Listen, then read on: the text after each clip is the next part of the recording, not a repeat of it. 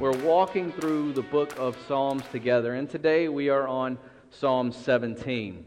And I can tell you this much that if you are here today at Friendship Church, that you're here for a purpose. If you're watching online today on Facebook, then I can tell you that you are here for a purpose. And so if you've read any of the story of David, you know that he spent a great deal of time on the run from King Saul.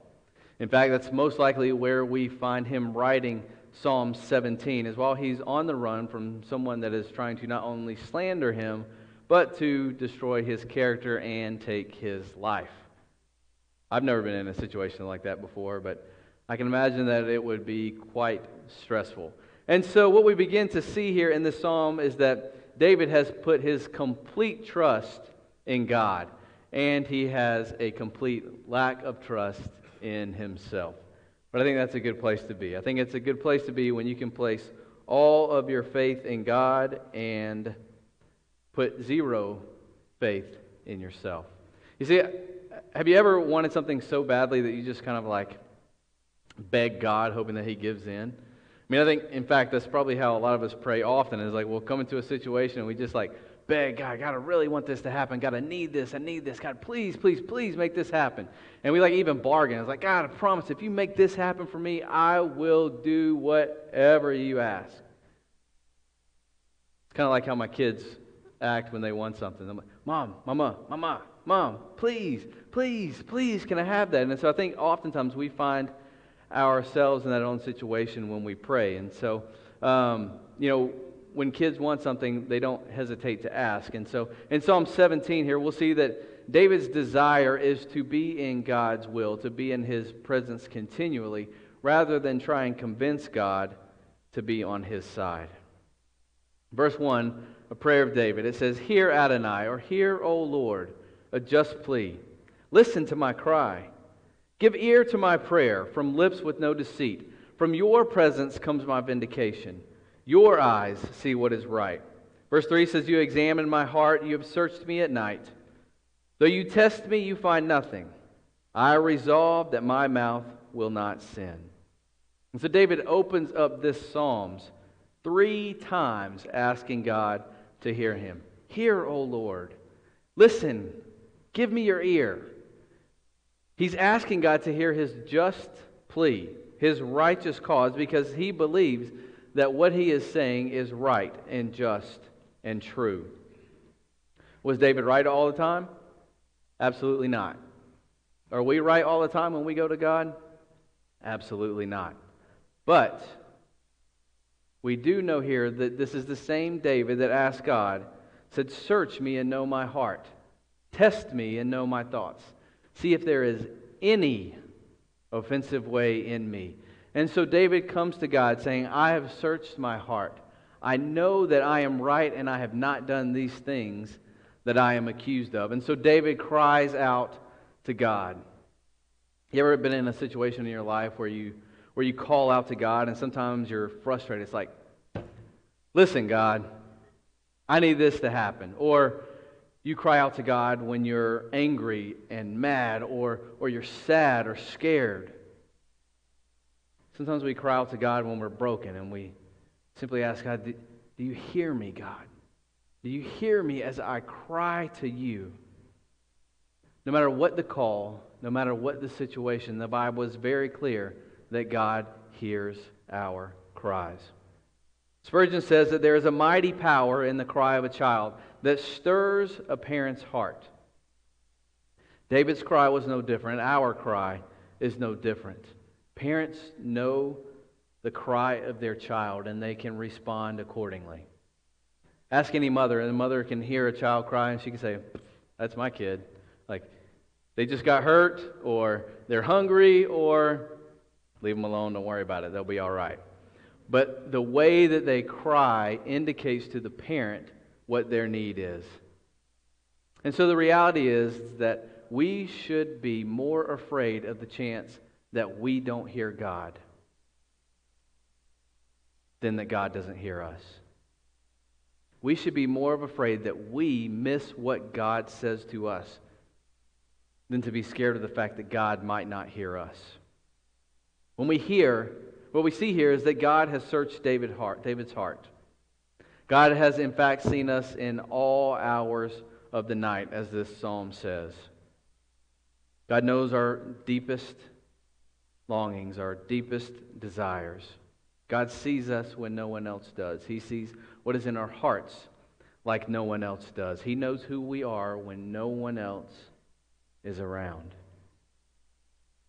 Some of us that might be comforting, some of us that might be a little scary. But God knows who we truly are when no one else is around. And David claims that God will find him blameless, not in everything that he does, not in everything that he is, but in regards to this specific situation that David is being accused of. It does not mean that he was perfect or right all the time.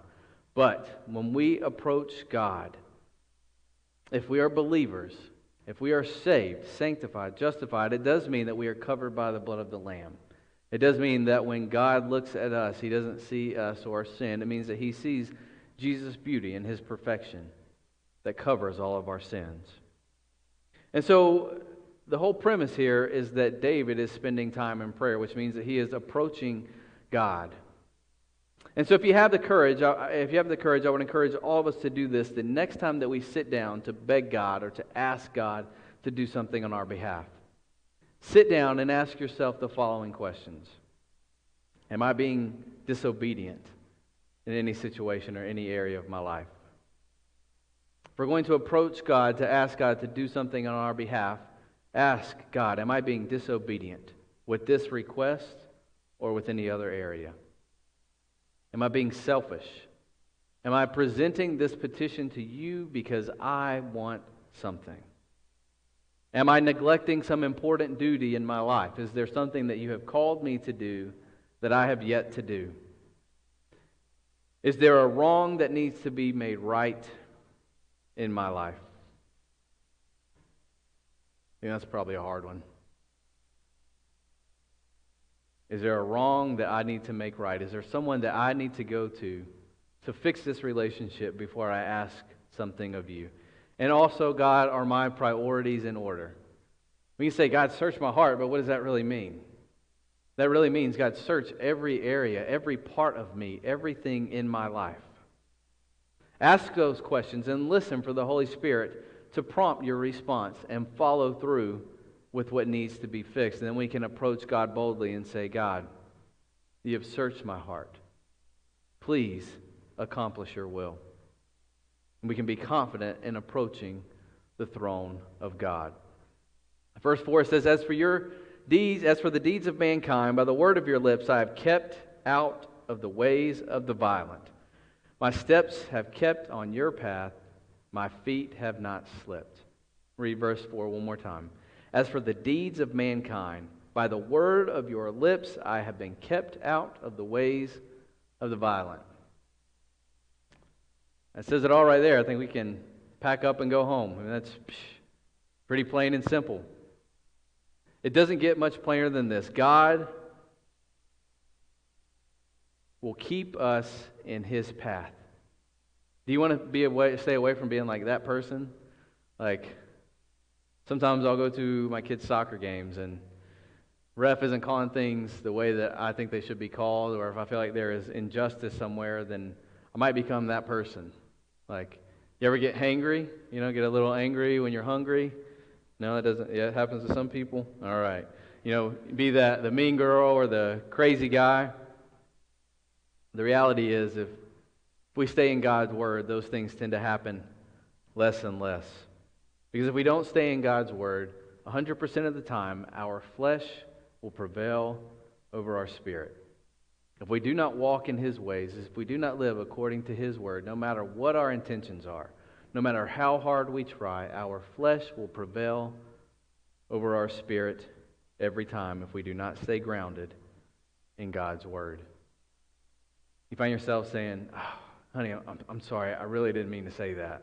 Or, I'm really sorry that I acted a fool and embarrassed you, or you like find yourself waving at the person beside you in traffic because you were just saying all kinds of things because they didn't move fast enough, or honking the horn because they sat there for a split second. Stay in God's word, stay in His ways, and your spirit will prevail over your flesh. The Bible tells us that God will make the crooked path straight, but it also indicates here that you can slip and fall if you don't stay focused on Him. The unspoken point, the unspoken prayer behind all of this in the eyes of David is God, put me on your path. Keep me in your ways. Verse 6 says, I called upon you, O God, for you will answer me. Incline your ear to hear me.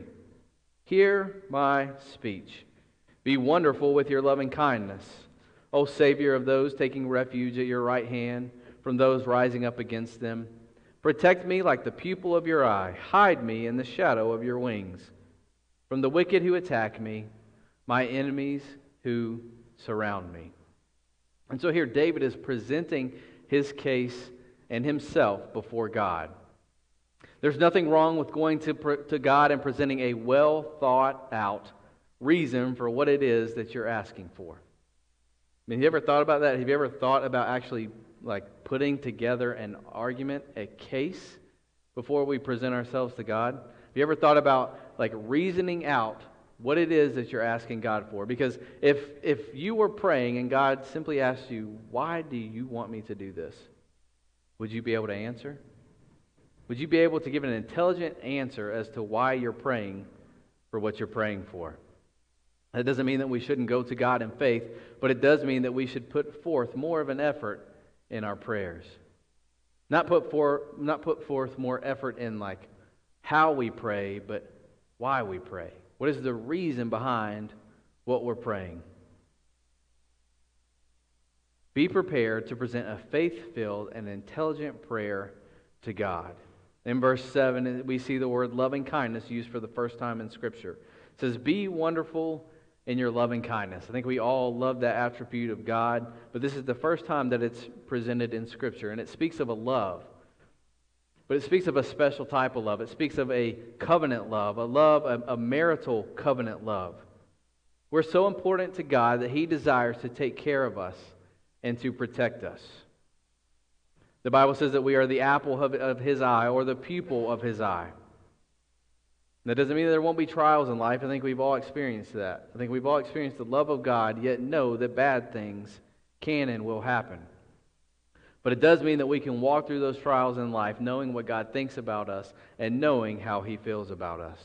Because He loves you and He loves me and He loves each and every single one of us. And the Bible here, here says He will hide us under His wings. And it's um, reminiscent of a mother hen shielding her chicks from dangers or, or predator or weather, or you know, you see pictures of eagles with their huge wings covering their chicks, but it's also no different than having the tallit on and God covering us with the tallit. Matthew 23, verse 37 says, O Jerusalem, Jerusalem who kills prophets and stone those who are sent to her. How often I long to gather your children together as a hen gathers her chicks under her wings. But you were not willing. Are we really that different in America now than the Pharisees and the Sadducees? That's who Jesus was talking to in the book of Matthew. See, we have turned our backs on God and we wonder why our nation is in the shape that it's in. We wonder why, we're, why we are fighting against each other because of a belief, political opinion, color of our skin. We've turned our backs on God. We've made a mockery of God in the church, in the public square, in our schools, in our government, and we wonder why things look the way that they do. We turned our backs on God. And we wonder why there is so much physical abuse in the church, why there is addiction, why there are so many people straying from God's word. The church, our nation, has turned their back on God just like Israel did. But yet God is faithful and he is calling people all over the world to himself. So I'd ask each and every single one of us that as we pray, as we present, present our case to God that we pray for revival in our own hearts, that we pray for God to break out in the chaos in Afghanistan, in the chaos in Haiti. Pray. We need to be less concerned with fighting in the physical realm and much more concerned with fighting in the spiritual realm.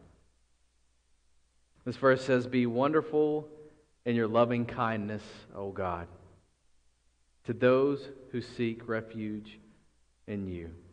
Isaiah 40, 28, it says, Have you not known? Have you not heard? The Lord is the eternal God, the creator of the ends of the earth. He does not grow tired or weary. His understanding is unsearchable. He gives strength to the weary, and to the one without vigor he adds might. Verse 30 says, Even youths grow tired and weary, and young men stumble and fall. But they who wait on the Lord will renew their strength. They will soar up with wings as eagles. They will run and not grow weary. They will walk and not be faint. Our desire should be that the Lord would keep us in his ways and keep us in his path. Verse 10 says, Their callous hearts they shut tight. With their mouth they speak proudly. Our steps are now surrounded. They set their eyes to throw us down to the ground like a lion eager to tear to pieces like a young lion crouching in cover. Verse 13 says, Arise, O Lord, confront him, make him bow down. Deliver my soul from the wicked with your sword, from men with your hand. Adonai, from men of the world whose portion is in this life. You fill their belly with your treasure, with plenty of children, and lead their surplus to their babes. That doesn't sound so bad, does it? That actually, that sounds pretty nice. Like, they have their portion in this life. Their bellies are filled. They have treasures. They even have something to leave to their kids. But the key is that it is in this world. The people that we see in this world, the people that you see on TV, people that you see on your phone, Instagram, social media, seem to have everything that they could want everything that they could possibly need on this earth. But that's just the thing. They have treasures here.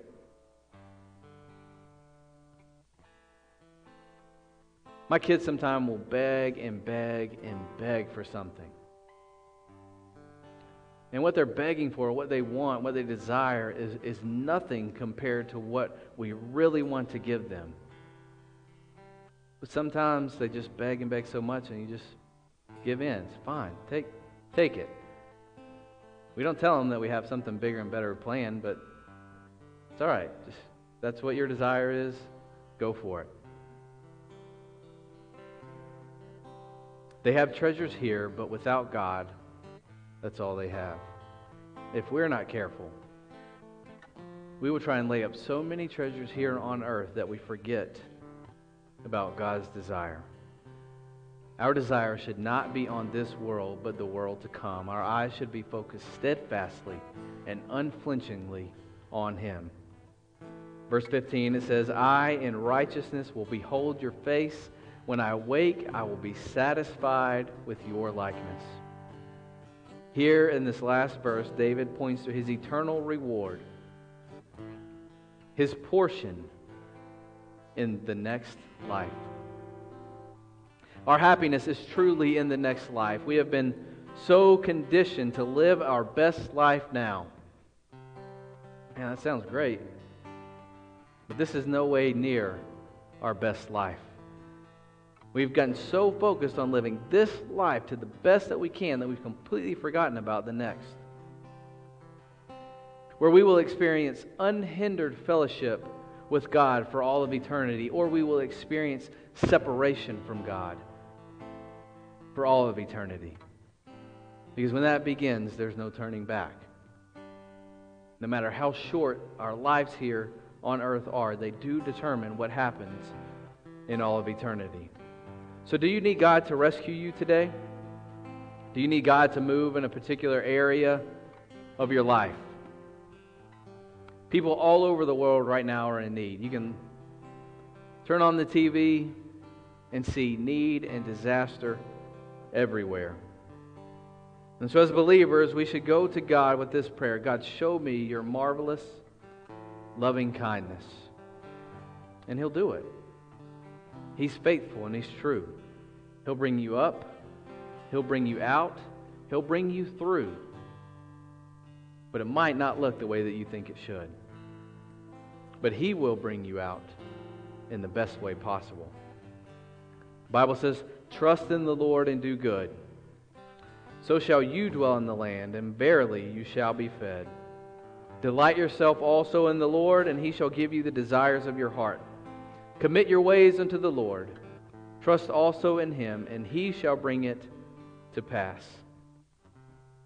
I would encourage us all today to always expect the unexpected when you're dealing with God. Look to see in God and from God what you never saw before. For the very things which are unbelievable, the very things that are utterly impossible, are most likely to happen when we're dealing with Him whose arm is omnipotent and whose heart is faithful and true. Matthew 9, starting in verse 27, says, As Jesus went on from there, two blind men followed him, crying out, Ben David, Son of God, have mercy on us. When he went into the house, the blind men came to him. And Jesus said to them, Do you believe that I am able to do this? Yes, Master, they said to him. Then he touched their eyes, saying, According to your faith, let it be done. And the Bible says that their eyes were open.